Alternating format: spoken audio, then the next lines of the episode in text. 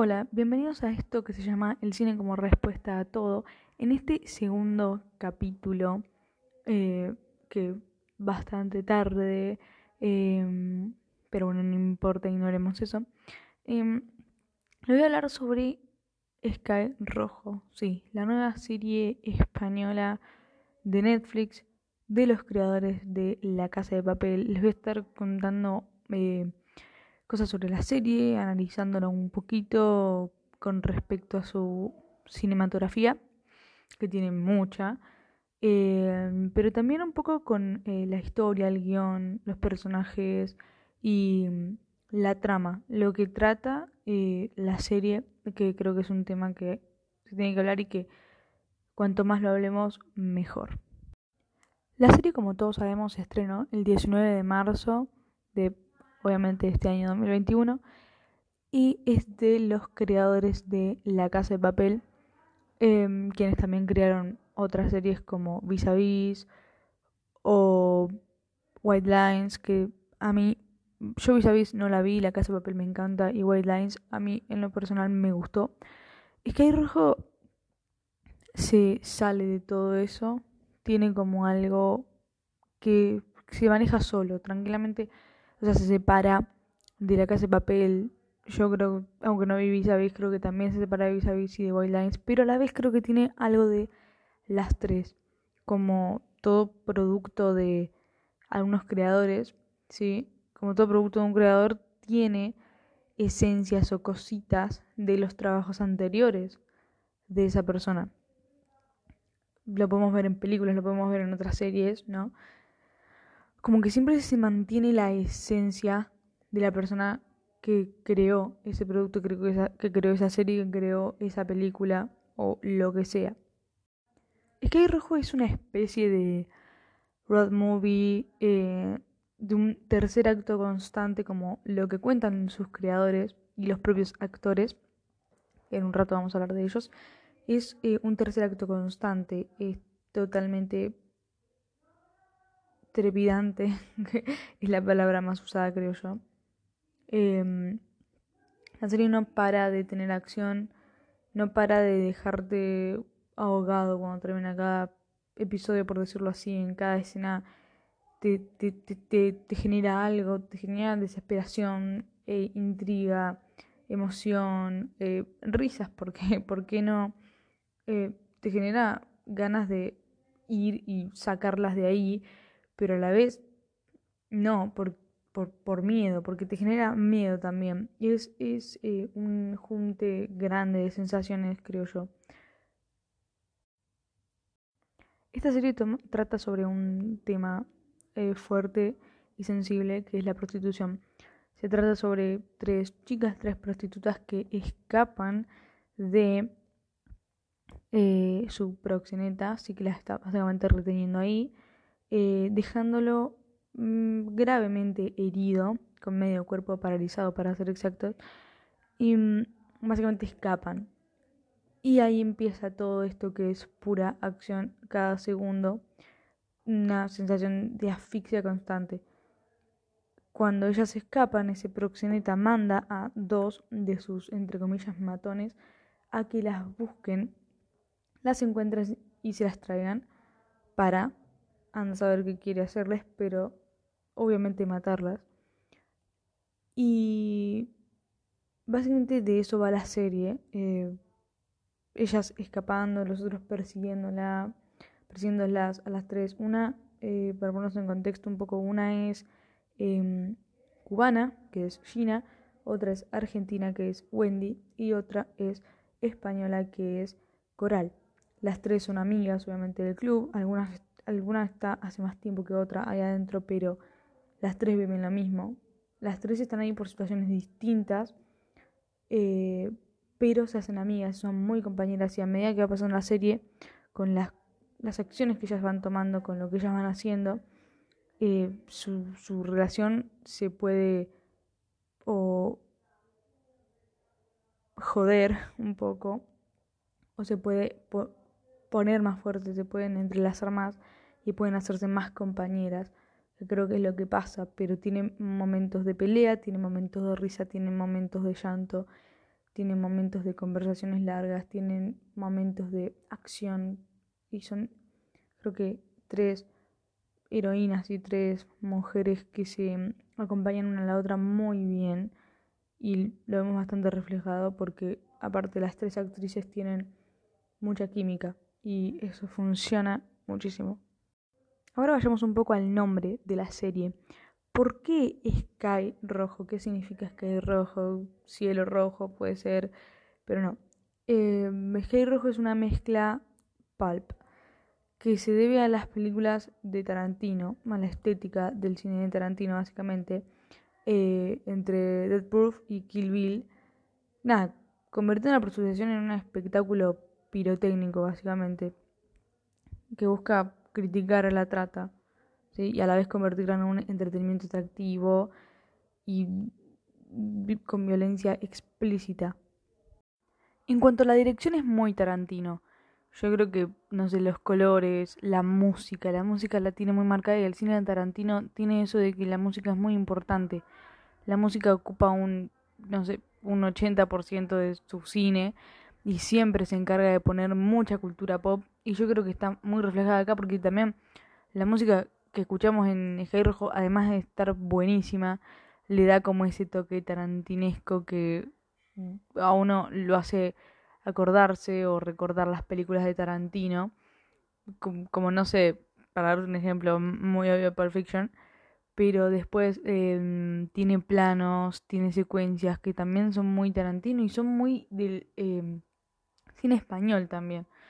Eh, es, una serie muy cinematográfica, tiene una cinematografía muy linda y es un show. Ver esa serie es un show, ver Sky Rojo es un show. Vos te sentás te pones a ver el capítulo 1 y no podés parar hasta ver el último y en tres horas ya lo tenés. Es como una película larga, porque aparte pasa todo en un lapso corto de tiempo. Entonces es como cómodo verlo, es entretenido, no te puedes despegar del sillón y es increíble. Es un show constante también por el hecho de que tiene unas luces increíbles, unos vestuarios maravillosos y eso también acompaña mucho. Yo creo que las luces juegan un poco con esto de, bueno, es un club y mm, ellas huyen y todo eso también que hablaba de Tarantino y de su cine, da mucho, em, refleja mucho eso y creo que es también a lo que apunta. Yo creo que hicieron esta serie para, ya, ya pensando en que iba a ser así, ya pensando que querían hacer esto que terminaron haciendo. La fotografía es buenísima también, tiene eso que le da otro toque. Hay, hay, hay planos que están tan bien filmados, tan bien grabados, que te dan eso de, de no sé, de estar viendo un, un espectáculo sumamente cinematográfico. Tranquilamente puede ser una película y tranquilamente podría estar dirigido por algún director, no sé, como ya nombré a Tarantino, pero puede estar dirigido por Almodóvar o por cualquier otro director español o internacional.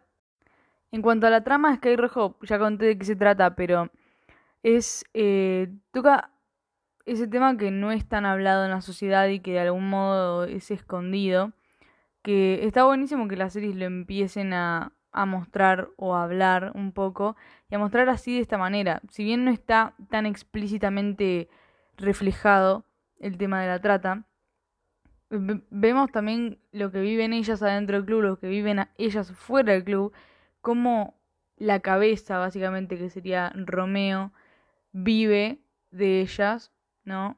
Y por ellas, básicamente, y, y, y cómo también sus, entre comillas, matones, se podría decir así, eh, o, o otros de los proxenetas que son Moisés y Cristian, también todo el tiempo se relacionan con ellas, pelean, tienen discusiones, tienen momentos en que las quieren matar, otros momentos en que no tanto, y hay ahí también un poco de misterio porque puede haber enriedos entre ciertos personajes que nos esperamos y por ahí en la segunda temporada lo veamos. No es una serie que apunte a hacer algo totalmente exitoso y a romper barreras y estructuras, pero a mí me parece un poco ambiciosa, es como que busca y apunta mucho a esto de ser exitosa, de como que creo que también nos subieron un poco mucho la expectativa de cómo va a ser la serie del año. Al ser también de los creadores de la Casa de Papel, creo que muchos, los que vimos la casa de papel, teníamos ciertas expectativas. Que yo creo que en mi caso las cumplió. No es como que me decepcionó la serie, pero en algún punto me esperaba un poquito más.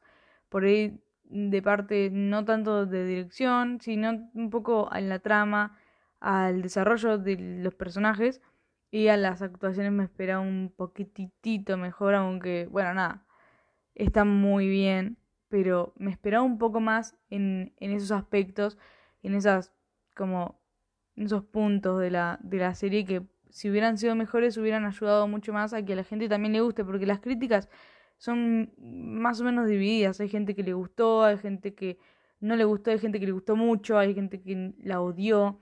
Hay gente intermedia como que le dio lo mismo, la vio solamente por verla, porque ve series por ver, y le dio lo mismo totalmente. Y bueno, las críticas dicen eso y por ahí en algún punto algunos tienen razón, en otro punto no.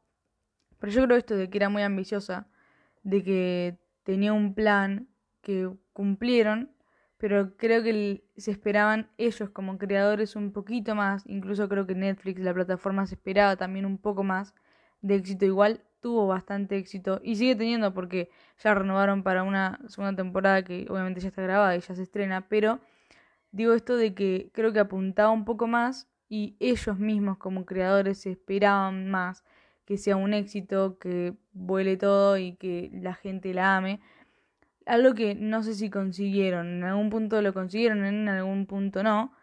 Pero va por ahí.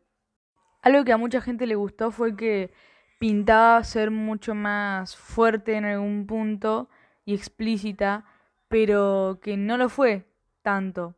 Y también esa puede ser una cosa que decepcionó o que ayudó un poco, porque la, habían planteado cuando la iban a estrenar como algo súper fuerte de ver y que tenía demasiadas escenas no apropiadas para ciertas edades y por algo también tuvo estas críticas divididas, ¿no?